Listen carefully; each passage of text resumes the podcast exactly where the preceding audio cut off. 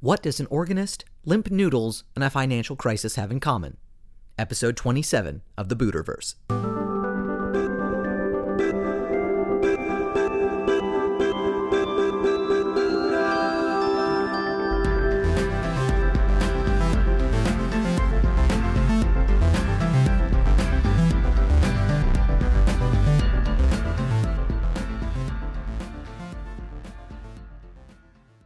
Everybody, welcome to the Buterverse. We have a special guest. Organist John Linker is here with us today, and apparently he pulls out all the stops.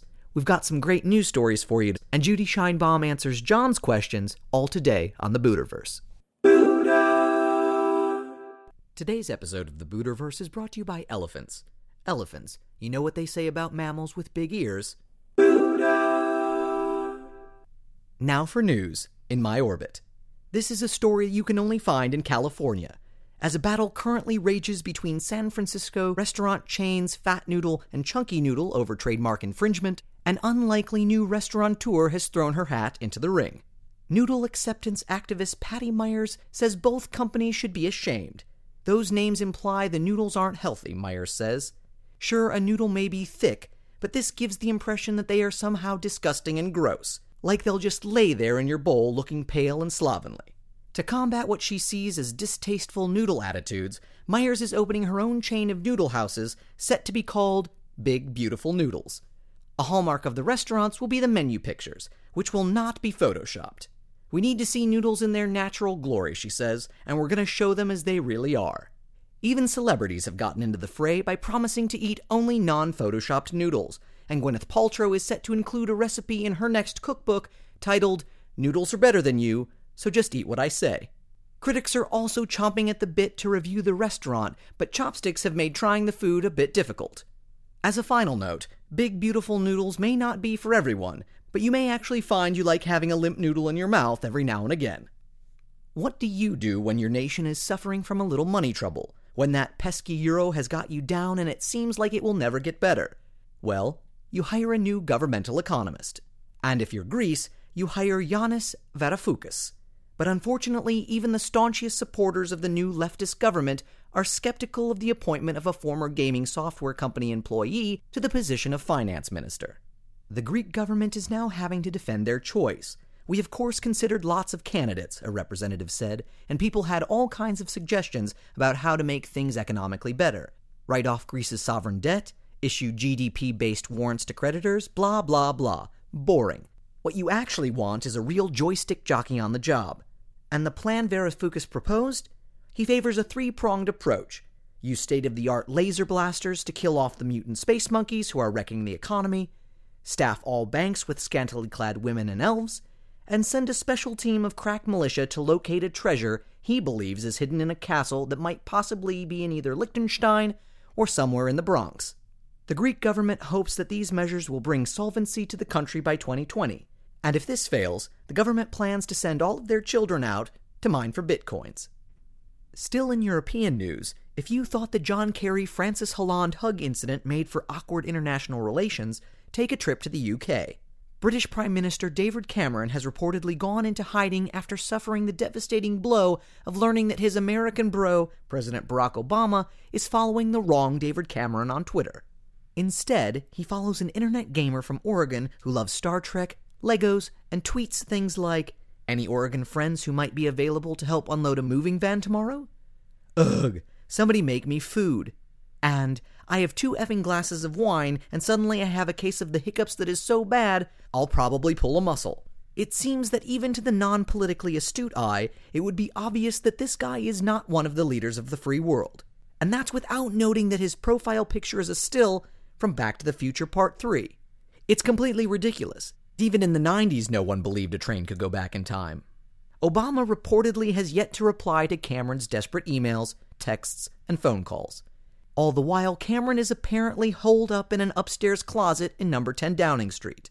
His staff is passing cheese slices and fruit roll ups under the door, and it is possible that he has not showered for a week. Here at the Buterverse, we feel sorry for the Prime Minister and hope he and his bestie Barack can clear up this misunderstanding. But honestly, who would you rather follow? Someone whose last tweets were about sanitation policy in the US, or someone who just said, I just cried while watching the Muppet Christmas Carol. I think we all know the answer to that one. And that's been it for news in my orbit. Today's episode of the Buterverse is brought to you by Golf Carts. Golf Carts. Like most states, it's better without a governor. Hey everybody, welcome back to the Buterverse. I am sitting here with organist and aficionado of all things with pedals, stops, and pipes, John Linker. John, it's great to have you on the Buterverse. It is great to be here, Emery. Thank you for having me. Oh, it is such a pleasure. John, let's talk organs.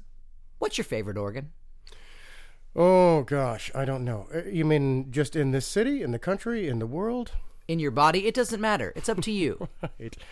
Um, well, in this city, I have to say that my favorite organ, of course, is the uh, Goulding and Wood, the Miller and Wrigley organ at Good Shepherd we built, uh, well, almost two years ago now. Was it built by the same people that built Wrigley Field? No, it was not built by those people, but uh, Because there are some problems up in there, up in that uh, little place up there. That's right. Up in Chicago, there's always problems in Chicago, right? Oh, listen, I hear city. I hear they love their mayor up there. They well, yeah, yeah, there's I think there's a love hate relationship with that mayor. All, all the mayors of Chicago over the years. Yes, The Daleys. Have you ever played for the Daleys? I have not played for the Daleys. I wish I had, but I have not. I've had many uh, interesting people in the audiences of, of, of times that I've uh, played services and concerts and weddings and various occasions, but uh, un- unfortunately not the Daleys now. Or Favorite- the Emanuel family, and for that matter. So, Indeed. Well, uh, Rahm, the, the lesser of the three brothers, as they say. right. But I love the good mayor of Chicago. Of course I do. And if his brother wants to be my representation in Hollywood, please give me a call. I mean, Ari's a lovely man, or so they say. Now, John, the Wrigley and what was that organ again? It is called the Miller and Wrigley organ. It was built by Goulding and Wood Organ Builders. It is their Opus 50. It's a beautiful instrument, right at, at the Church of the Good Shepherd, right at Main Street in Belcourt. Right at the Main Street and Belcourt. Now, White, what makes that instrument so special? Well, it's a very eclectic instrument. It's able to uh, perform many uh, genres of organ literature very authentically, all the way from uh, from early early music, uh, French Baroque, all the way through uh, uh, modern music. Messiaen works very well on that organ, for instance. So anything that, that you can play Couperin and Messiaen on the on the same instrument, and uh, to do it very authentically, is uh, is a testament to the builder, to the to the to the uh, uh, the the vision that was uh, incorporated in the design of the instrument, and uh, yeah, it's it's a it's a very uh, a very fine instrument in my opinion. When you're playing music from the French Baroque period, do you have to wear heels like uh, Louis XIV did? No, but you, you do have to actually wear a sword. I find that there's this there's this great uh, woodcut from uh, Dom Bedos, uh, one of the uh, early treatises on on French Baroque music, and it's showing how an organ works.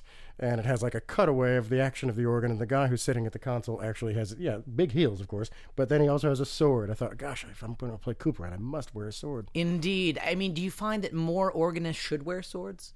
Uh, Because I the- have I have found that most organists likes like to play with their swords. Oh, right. exactly. Well, um, Or with other know. people's I would. I would consider that an optional accessory. Hmm. An optional accessory, much like the bow tie. It's an optional accessory. How do you feel about the bow tie, John? Because I think people know that I love the bow tie. How do you feel about the bow tie? I love the bow tie as well. I was just telling Courtney earlier that I, uh, she, she asked if I wear bow ties very often. I said I don't usually get to because I wear these vestments all the times, and you always have to wear uh, a straight tie with the vestment usually. And uh, so it's it's a nice opportunity to wear a bow tie in, in your honor, Emery. Oh, you are a gem. Let me tell you, people who would wear a bow tie just to be on the show, mm, keepers. Now, where are you going? You're leaving this fair country on winds going to where are you off to? Uh, a country called New Zealand. You may have heard of it. It's nowhere near here. It's nowhere near anywhere, actually. Uh, it's, I guess, its closest place is uh, Australia, but it's still quite a good far piece from Australia, as it were. Uh, we will be moving there uh, sometime in the near future. Don't quite know when. We're still waiting on work visas to be sorted out. Uh, but I've been appointed director of music at Christchurch Cathedral in Christchurch, New Zealand, and it's a it's a huge honor to receive that appointment. And uh, uh, I can't wait to get started there. Now, a little story about the cathedral. Where are they located at the moment? They're located in a place called the Cardboard Cathedral at the moment. It's on Latimer Square, uh, which is just a few blocks to the east of where, where the ruined cathedral is. They had a, a devastating earthquake, uh, a couple of earthquakes, but the devastating one for the cathedral was in 2011, February 2011. And uh, the, while the cathedral is still standing, it's it's it's ruined to the point where it, uh, it's not salvageable and uh, so one day they will rebuild, uh, and, I, and I, I, look forward to being part of that process, the rebuilding of the cathedral uh, on Cathedral Square, uh, right in Center City, Christchurch. But at, at, the moment, they're in a place called the Cardboard Cathedral. So will they be getting you to lay brick? right. No, I accompany music while people lay brick. I think that's what happens. At ah. I direct choirs while people lay bricks. Never in the history of bricklaying will such lovely music be played for the workers. Oh well, I don't know. There have been many cathedrals built over many, many generations. Yeah, so but John, knows? you won't be playing for those other people. You'll be playing for New Zealand. There's a first time for everything, isn't there? Indeed, mm-hmm. there is. Which is easier to play on the organ, the great American nat- national anthem or the New Zealand national anthem? Um, yeah, it's a good question. I don't quite know what is easier to play. They're both a lot of fun to play. Um, Mm, I, I, I should say I have uh, an affection for both.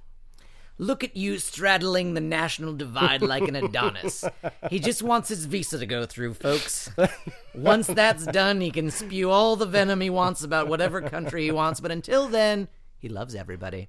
Speaking of loving everybody, I'm going to ask you what organ do you hate? What organ do I hate? I think um, there are certain uh, builders who shall remain nameless from the early to mid 20th century here in the United States that were reacting uh, to a, a, a, a, demand for rapid organ building in in a lot of churches throughout the United States, mainly rural areas, mainly uh, smaller churches, um, where a lot of attention to detail was simply not there at all. So the, what I call the crackerjack box organ, the type of organ that you didn't quite know exactly what you were going to get, but they were mostly these little trinkets uh, throughout the, the United States. There are certain builders that uh, it's it's really an unfortunate uh, period of organ building history. Um, but we've kind of we've come away from that now. Uh, artisan building has definitely become much more of the norm than it was in the in the middle part of the 20th century. So, uh, kind of if you throw a dart at the map of the United States and you find any little place that had an organ installed somewhere between 1940 uh, to 1960, chances are I won't like that one too terribly much. So, what uh, if you know? Many of the listeners may not have any experience with the organ. The fact that such a craft uh, niche is being experienced right now. Does that have to do with the fact that organ music simply isn't played en masse like it was, you know, decades ago? Mm, I don't think that's the case because obviously the organ music is certainly alive and well. Um, there's a, I mean, organ music is organ music is really to to churchgoers of today. Many people throughout this country and, and other countries around the world uh, that's the only live music that they might hear during the week is on a Sunday morning in a church. Uh, but what about the guitars, John? The guitars. There are well, that's okay. Point taken. That's live music as well, isn't it? Yeah. But uh, I don't think that that it's a that there's any way a dying uh, literature or a dying profession whatsoever. Because there's uh, there, there are always places that that need organ music and need people to play the instrument, and there are schools unfortunately, there are fewer and fewer schools that are training up organists uh, these days uh, to the extent that they did in the past. I mean, there are certain organ programs throughout uh, illustrious universities here in the United States that are folding their organ programs because of administrative choices, bad choices, in my opinion. Uh, because there are still organs that need to be played. so why on earth are you taking away organ programs in universities? well, I support organs being played, my organs being played. However, people want to play an organ, I support that, and I want to go on record as saying the Buterverse supports the organ, and whatever we could do to support the organ arts, I'm all for it. Well, I stand with you on that. So, what is the most important thing that one could do to support organ the organ or organists in this endeavor? Mm, get young people involved immediately. So all of it, all of the piano teachers out there, for instance, anybody out there listening to this who's a, who's a piano teacher, and if you also happen to be an organist and you happen to have access to an organ, get your piano students to just simply sit at a bench one day and uh, make some sounds on an organ. That's what turned me on as a as a as a young kid. Uh, when I was taking piano lessons, I saw this organ in the church. I said, "Hey, that looks like a lot of fun," and I didn't have any inhibitions to just uh, pop up there and make some noise on that. And I think just simply providing exposure to the instrument uh, for people at a young age to not only play the instrument, but to have an appreciation for its literature, which is one of the reasons at, at, uh, Good Shepherd all these years we like to have uh, program notes in the Sunday bulletins, also that went out in the newsletter uh, during the week to explain the music that was coming up, so that so that it wasn't just people who were interested in organ music or organ buffs or or even church music buffs for that matter who uh, had access to this information, but everybody uh, would be able to read up on what was happening and, and compare it from what happened the week before or what's coming up the week later. Hmm. So, does the organ primarily find its home within the church? It does today, yeah. There are still places uh, that have town halls, for instance, uh, with uh, secular organ music. Uh, that was much more of a of a popular genre, I'd say, in the in the early 20th century. Um, uh, but by and large, mm, yeah, generally today we associate the the organ with uh, with an ecclesiastical institution. that wasn't the case from the onset. I mean, the organ was a secular instrument when it was when it was first developed and then it found its way into the church. Hmm. What is the most fun part of the organ to push, pull, or in fact touch? Mm. Hmm. Gosh, I don't know how to answer that. You like to touch it all, don't That's you, right. John? That's right. I mean, it's it's uh, everything about playing the organ for me uh, is uh, is exciting. Everything from from the sounding of the note to the release of the note oftentimes people ask me what's the difference between playing the organ, playing the piano, for instance, right? And uh, with the piano, for instance, a lot, a lot, and I'm sure a lot of your listeners will play the piano. I know you play the piano some. A lot of people, uh, there are more pianists out there than organists. The emphasis of playing the piano is the sounding of the note, the initial sounding of the note, the the hammer striking the string. It's percussive. It's percussive. Yeah, it's a, piano is a string instrument, and it's and it's also a percussion instrument. So it's the initial sounding of the string that that is the is where lies the refinement in playing, and exactly how can you get those strings to sound? And then mm, uh, there's vi- the, the vibrations. Mm. well, right, uh, but it's the initial sounding of that vibration, right? And then they go away, they decay, like the harpsichord and the piano and uh, uh, uh, uh guitar and any stringed instrument, obviously. With the organ, it's exactly the opposite. It's the release of the note. It's when the note ends, and that's where the uh, refinement of playing comes in, and and how open one would play, or how how detached one could play, or how legato, how smooth one could play. Uh, that's really the, the defining characteristic between playing the organ and playing the piano. Mm. How do you feel about the chamade? The chamade, chamade, yeah, chamade is a, it's an interesting word. I love it. It's one of my favorite top ten favorite words of all time. The chamade. Yeah, a chamade usually refers to a set of uh, uh, of of trumpet uh, pipes on an organ that are horizontal. They're car um, horns, folks. They sound kind of like horns, car right. horns. In fact, I've known certain organ bu- organ builders to call it the Buick, uh, the Buick stop. you know, the Buick horn, right? Uh, and the chamade actually is it's Spanish in origin.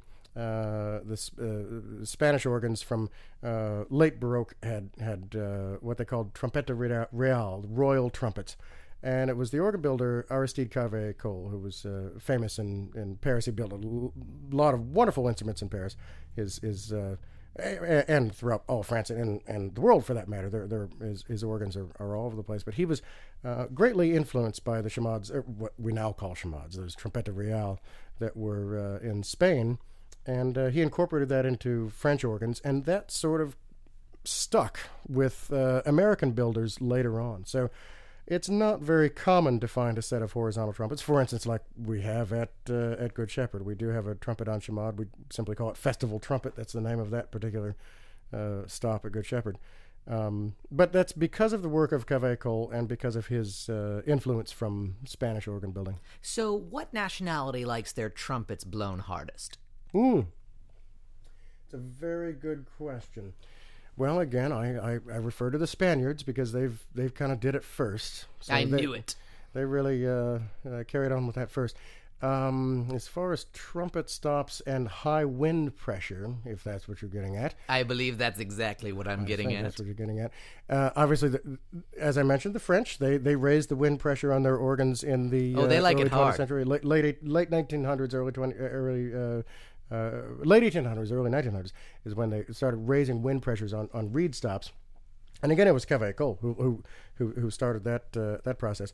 Uh, in England, uh, it's the tuba stop that always has the highest wind pressure. In fact, at, at Good Shepherd, we're quite fortunate to have uh, both a chamade and a tuba, and the tuba is actually, in fact, on on uh, nine inches of wind pressure.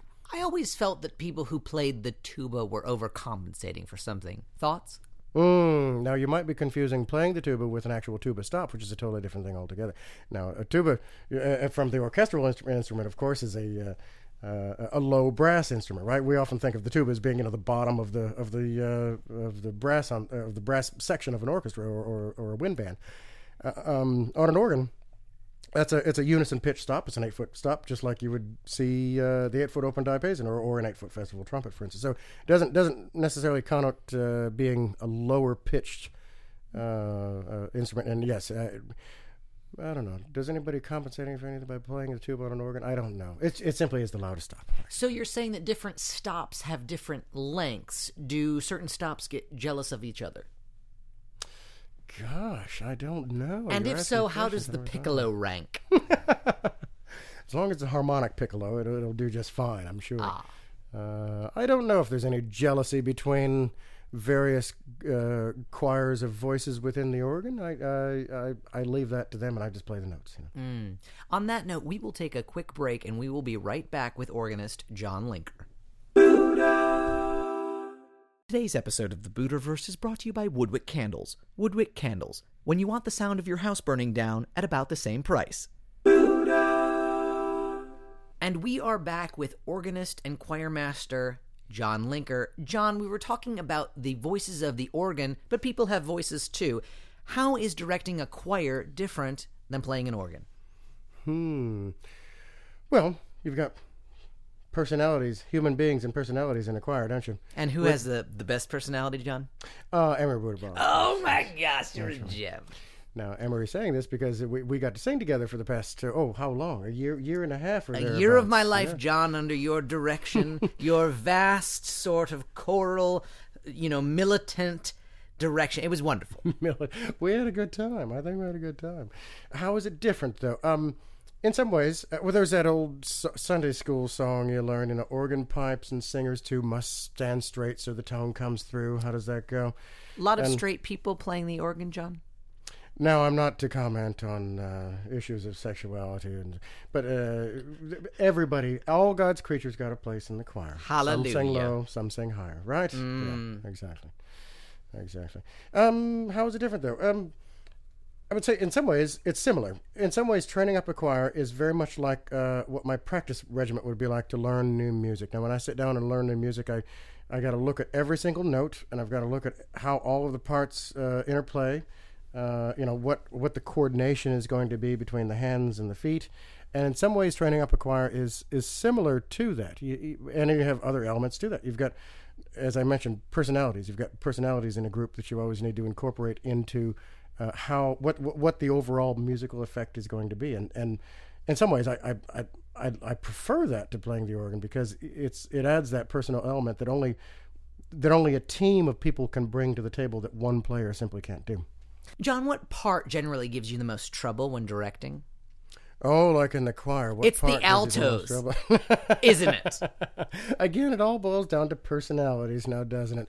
Every part uh, gives me equal trouble, I will say. I tell you what, whenever you're directing a choir, you absolutely must have very solid basses. If the basses don't sing in tune, the rest of the choir simply doesn't stand a chance, and it really does kind of go down to that. And then, of course, the the uh, the the treble line, the soprano part, the uppermost part, uh, is the most exposed because it's the highest and generally the loudest. It's what people hear when they're they're they're hearing a choir. So that always really needs to be quite tight. And then yes, you must uh, have altos and tenors who know how to harmonize, know exactly what they're doing in order to be in tune with those basses and to uh, accompany what a treble line is doing. And yeah, it's it's uh, it's constant work. John, all I heard out of that was you like your sopranos tight.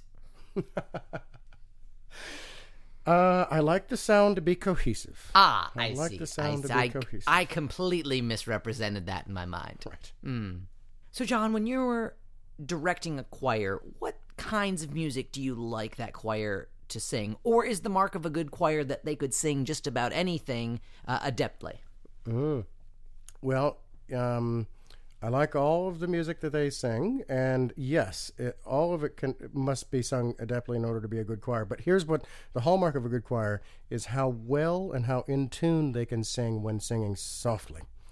Any choir can get up there and shout and sing amazingly, and you know have the large sound and be something incredible when they're really using a lot of what we call diaphragmatic activity, right? I mean, a lot of body in the sound.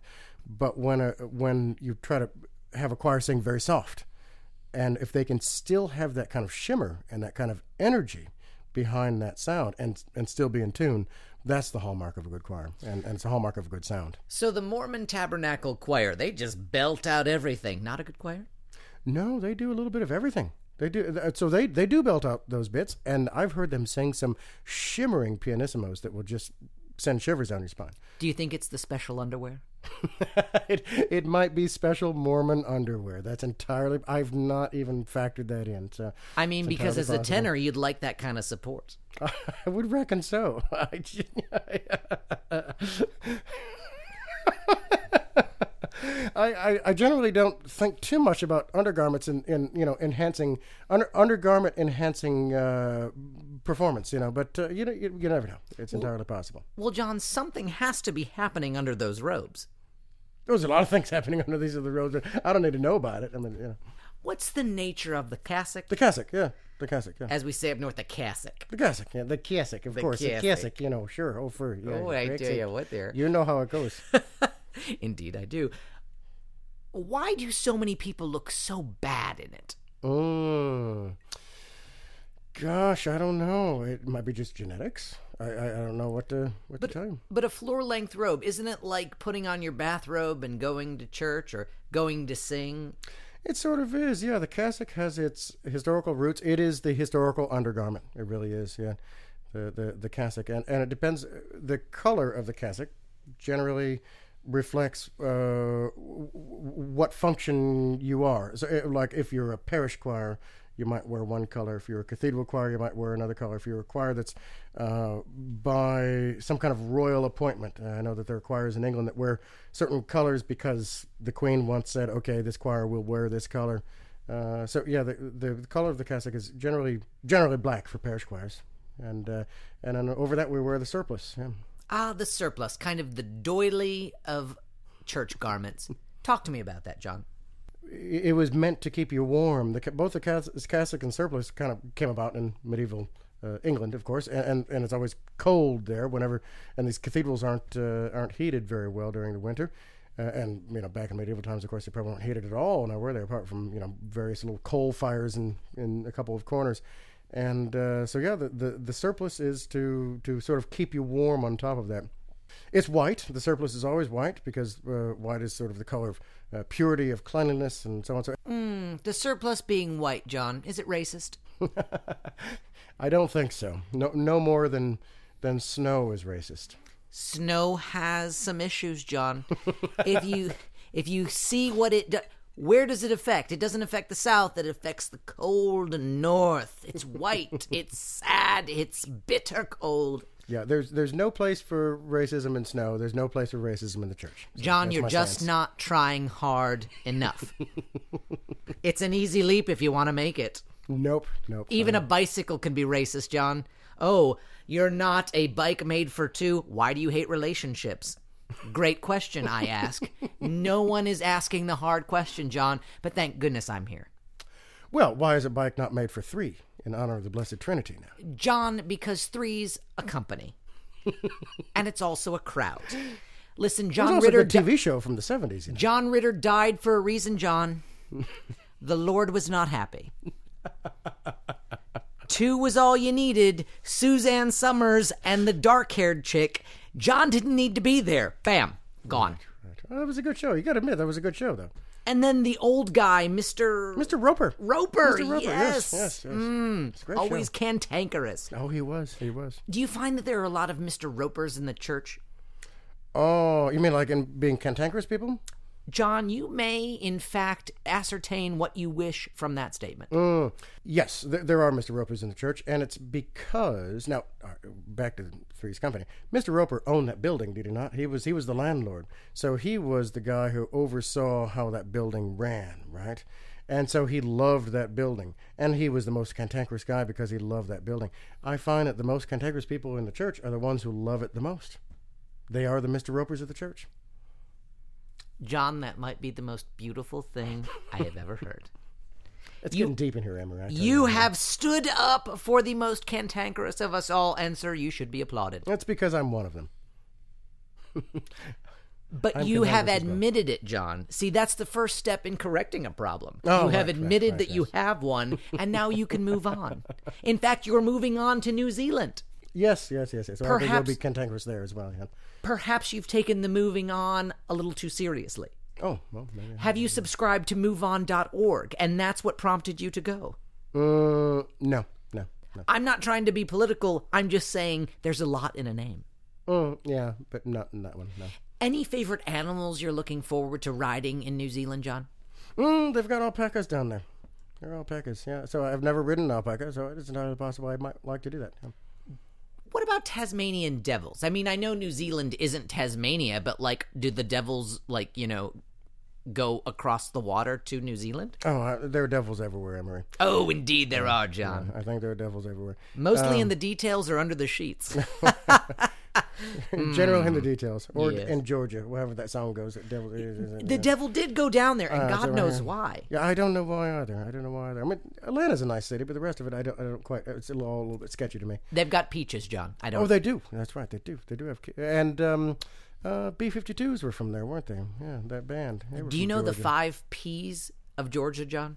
The five P's? Mm, Yes. No, I don't. The five P's are the Georgia exports. I know this because I am a knower of a lot of things that have absolutely no consequence to my What can I guess? living. Okay, peaches, obviously. One. Pineapples. People. Oh, no pineapples? Oh, I'm sorry. All right. Oh, all right. Educate me then. Peaches, pine, poultry, pecans, Or pecans, is it called? or pecan. Mm-hmm. Do you like pecan pie? Pecan. Oh, I sure do. Sure do. I find it a bit rich. Oh, I love it. Plus, if I'm eating a pie, I don't want to have nuts with it either. You don't say, "Oh, I want a thing with a side of nuts." I don't eat it, John. It's too rich. It's like a Vanderbilt. You can't eat those unless you're Anderson Cooper and he's had enough. Oh, you you don't know what you're missing out on. That and bourbon are like the best things. Yeah. Well, John, I think the Buterverse knows that the Buddha does love his bourbon, mostly because it starts with the B. That's right. That's uh, uh, let, let's drink. Now, John, do you have a favorite kind of bourbon? Mm, usually the brown kind. Um, John, the brown kind is all the kind. I believe you're right. Yeah, yeah. I see where you went there. I see. Yeah. I see what you did there. Yeah, yeah. I, I yeah, I'm definitely a bourbon fan. Um, let's see. Uh, well, I've, I've, I've got to obviously give props to the usual Woodford Reserve because that was one of the first bourbons that I sort of fell in love with was Woodford and and all of the the big ones like uh, you know Makers, of course. You've got the the House Weller tonight, don't you? The well of the house, yeah. That's uh, th- th- those are some good bourbons. Um, I, I'm poor, so I like to uh, drink Heaven Hill these days. But Mm, you're a servant of the church, John. Jesus never wanted you to be rich, yeah, clearly. So I'm, I'm living up to expectations, I believe. Yeah. but he did want you to be well dressed, and you do wear a bow tie, and I appreciate that. Well, thank you very much. Thank you. John, at this point in the show, we give our guests the opportunity to ask me one question and then to say whatever they want to the listening audience. So, John, what question might you want to ask me? A question for Emery Buterbaugh. Hmm. Who was, now I think I might already know the answer to this, but I kind of want to hear you say this out loud. Who was the inspiration for you to return to choral music? And it might be somebody you have studied with. I want to hear all about. I want to hear all about your return to choral music and why you love choral music and who was influential to you. Well, John, that's a very wonderful and personal question, so I don't mind saying it. There is not one person per se, but there are I would actually gather there are two people that have been very instrumental in my choral career. Uh, I love the choir music. I love singing in a choir, and I love being a part of that community. And as much as I am bombastic and ridiculous here on the show, I do enjoy like being part of a group. And one person uh, was actually a choral professor I had in college. Her name is Vicky Bell. That was the name I was expecting you to say, and she is a gem. She And is a her gem. Her energy is infectious, isn't it? It Isn't is, she just wonderful? and she's one of the most lovely blondes I've ever met in my entire life. They're just one of the most lovely people I've ever met. Yeah. That is absolutely that is true story, John. I really, and this is honest to God. Uh, you know, my fingers to you know the, the Almighty. I have never met a more lovely person than Vicky Bell. yeah. That's She's true. genuine. Yeah. yeah.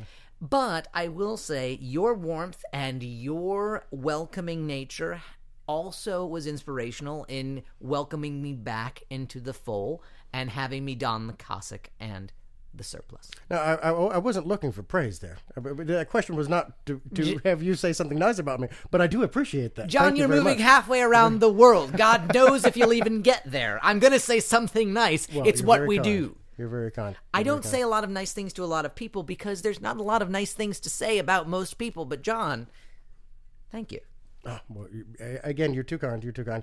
And uh, uh, well, and I was hoping you would mention Vicky Bell because uh, I think she's done so many great things for so many uh, people who who have become uh, instrumental movers and shakers here in the music scene. And uh, and, I, and I'm very uh, impressed with her work. And, and I appreciate your kind comments as well. Well, John, the Buterverse waits for no man. There is a train a coming. It's coming round the bend, and I don't know where it's going to take us. We may not be back here in town, but I will say I will always support choral music as long as I have breath and a voice that is lovely like caramel and a sweet bourbon.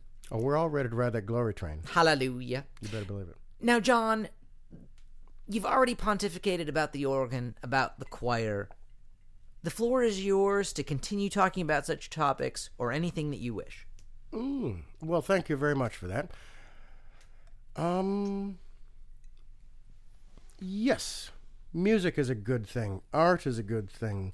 All of these things uh, enrich the human soul, and that's what uh, what I'm all about. Is uh, about not only enriching the human soul, but finding a greater presence through doing all of these things. So, uh, funding arts in the schools is a very important thing. So, if anybody who's listening to this podcast who who has any influence whatsoever in making arts happen in the school in a greater way than it already is happening, do that. Uh, if you have kids who are not yet involved in any kind of music, either it's a church choir or piano lessons or playing in the school band or, or anything, do that. You absolutely must do that because it's good for it's good for society. And they say that there's so many um, studies coming out that, that indicate that, that the brain functions in a different way from people uh, with kids who've had music from an early age. Uh, and they become the, the much greater contributors to society later on. So that would be my parting thought: is is get kids involved with music from an early age, and I do think we're going to have a much better world for it. Mm. You know what my parting thought is, John? Stop touching my organ stop. and with that, we will be right back right after this. Today's episode of the Buterverse is brought to you by Bleach. Bleach, because there's something that could make those tidy whiteys any whiter? And now it's time for the woman who has all the answers to your questions, Judy Scheinbaum. Judy, are you ready to take over? Oh, Emery, it's so good to be here. Let me tell you, I am ready, and I hear we have a special guest in the studio to ask me some questions. Oh my goodness, John Linker, I have heard a lot about you from the Buterbaugh, and let me tell you something. You, sir, are a gem. Ask away. No, Judy, you are the gem. Oh, stop it, you. Oh, mm, you flatterer, you. You'll go places. I tell you that. You'll go places. Well, first of all, Judy, it, again, it's a pleasure to be here, and I really appreciate your hospitality and having me here. What's your greatest source of inspiration, especially growing up in New York? What what what what, what spoke to you as a child? Mm, great question, John. Thank you so much. My inspiration, two words for you, Michael Bolton. and all of his hair, right? It Oh my goodness. Why do you think I have the perm that I do today? If I did not see his glowing, lovely, flowing locks, what would I do? I will say you are well coiffed. Thank you, sir. You are a gem. And let me tell you what, I spend a lot of time with the hairdresser. Raul is a lovely man. He just zhuzhes it up to high heaven. I feel like I'm a skyscraper every day. Who needs the Sears Tower when you've got this? Well, that's what I'm saying. Raoul is it's an odd name for a hairdresser from Wisconsin. Sears Tower. You're mentioning all these Chicago references too. Have you been to Chicago, Judy? Listen, I travel everywhere. People know I'm a world traveler, and by a world traveler, I watch the TV. yes. Listen, John, what more do you need than your tube? I swear to heaven's sakes, because I don't swear to God, because you know I'm Jewish and whatever. But seriously, what I do is I spin my little dreidel, have a little, and I watch the television. Listen, that Anderson Cooper could take me anywhere. Mm-hmm. Yeah, I don't think he's interested. But uh, now, tell me, what is your favorite Jewish prayer? I love Jewish Oh, prayers. Oh, hello, Jewish prayer. Well, you'll have to ask my rabbi. My favorite Jewish prayer has to do with a hot dog and a great little knish. That's me. So, would you consider yourself a secular Jew? I like to consider myself re reformed. Re-reformed. That's right, I'm like on the other side of Orthodox, but on the other side of Reformed. It's very confusing, even for me. I tried to explain it to one of my Christian friends, and basically I told them I was a Baptist that drank. Okay, right, right, right, right. Well, I, I, I, I, I certainly know the type of Judaism. I, I, I mm, follow yes. you. I follow you. Good, good, good, good. Um, so do you have siblings? I do. I have a brother who lives in Long Island. I think people know. Uh, his name is John, like yourself. And I will say, John is a lovely man. Um, you know, he owns a car, not dealership, more of a car emporium, really. And, uh, you know, he's a great guy. Uh, always very nice to my daughter, Eliza. Always brings her a nice little, uh, you know, Christmas present, even though we don't, you know, celebrate. But whatever. It's the thought that counts. No, the Hanukkah present, of course. I mean, Well, no, we on for a don't. Listen, I mean, by the seventh day, you want to shoot yourself. So, you know, I mean, you can only light so many candles. So, how do you find Yom Kippur? Do, do, uh, what, what do you what do you do on Yom Kippur? Sweetheart, if the Lord Himself took all that I had to atone for, He would be a scapegoat. What I'm just doing is I'm sitting here on my chaise lounge, I'm eating some bonbons, and I'm smoking a pack of Pall Malls. Oh, I mean, I gave it up. You gave it up for not Lent, but for atonement. Yes, I don't smoke anymore, John, because people. No, I do not. If especially if my doctor or insurance company is listening, I do not smoke anymore. Well, I'm glad to hear that because it's quite bad for you, of course. Listen, John, I know people keep saying that, but the nicotine coursing through your veins at 3 o'clock in the morning just does something to make you feel good. but I've given it all up. Right, right. Well, good, good for you. I'm quite proud of you for that. Thank you. John, why do you sound like my rabbi right now? Do you know that I haven't quit? Damn you, sir. Damn you. And you you you dragged it out of me. I'm trying to quit. Okay? I'm trying. Did I sound accusatory? I wasn't accusing of anything. John, listen, any man with a voice sounds accusatory. No, no, no, no, no, not at all, not at all. Never accusatory, never accusatory. You're like Eliza's father. The man would sell you a rug and then put you under it. So he was a rug undertaker, would you say? Listen, he had an emporium. Oh, an emporium, right, right, right. It's all semantics now, isn't it? Yeah. John, I find that a lot of things are semantic, especially because I'm Semitic. so, John, it's time for your last question. What's it gonna be, sweetheart? Make it a good one. Well, um, what's your goal now? You, you've, you, we all have a finite time on this earth now, don't we? What do you think is your your raison d'être? What is your reason for being? What, what what's your goal? What what what mark do you want to leave on this earth, Judy? Listen, John, I don't like raisins. I think people know that. But I will say this to you if I was to leave a skid mark on the underwear of society, I must say it would be for my love of Shih Tzus. A lot of people don't know this, but I do some volunteer work out at the Shih Tzu Rescue. And I will say that if you need to adopt a little, you come to me and I will set you up.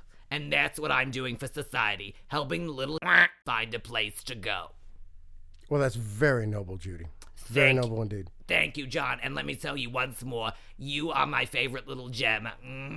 Mm, thank you very much, Judy. No, thank you. And that's been it for the last lung with Judy. I love you all. Bye bye. We'll be right back, right after this. Here at the Buterverse, we want to send a special thanks to John Linker for being on the show. We'd also like to thank you, the listeners, for tuning in. Of course, we'd like to thank Courtney and Sunny, who help on the production side, and to Quadrants, who composed our theme song. If you haven't had enough of me here, I'm also everywhere on social media. We're on Facebook, Twitter, and Instagram under the handle The Booter. And of course, we're also on Pinterest, because, you know, men should be on Pinterest. I know interstellar travel is a bit difficult, but the Buterverse is only a click away.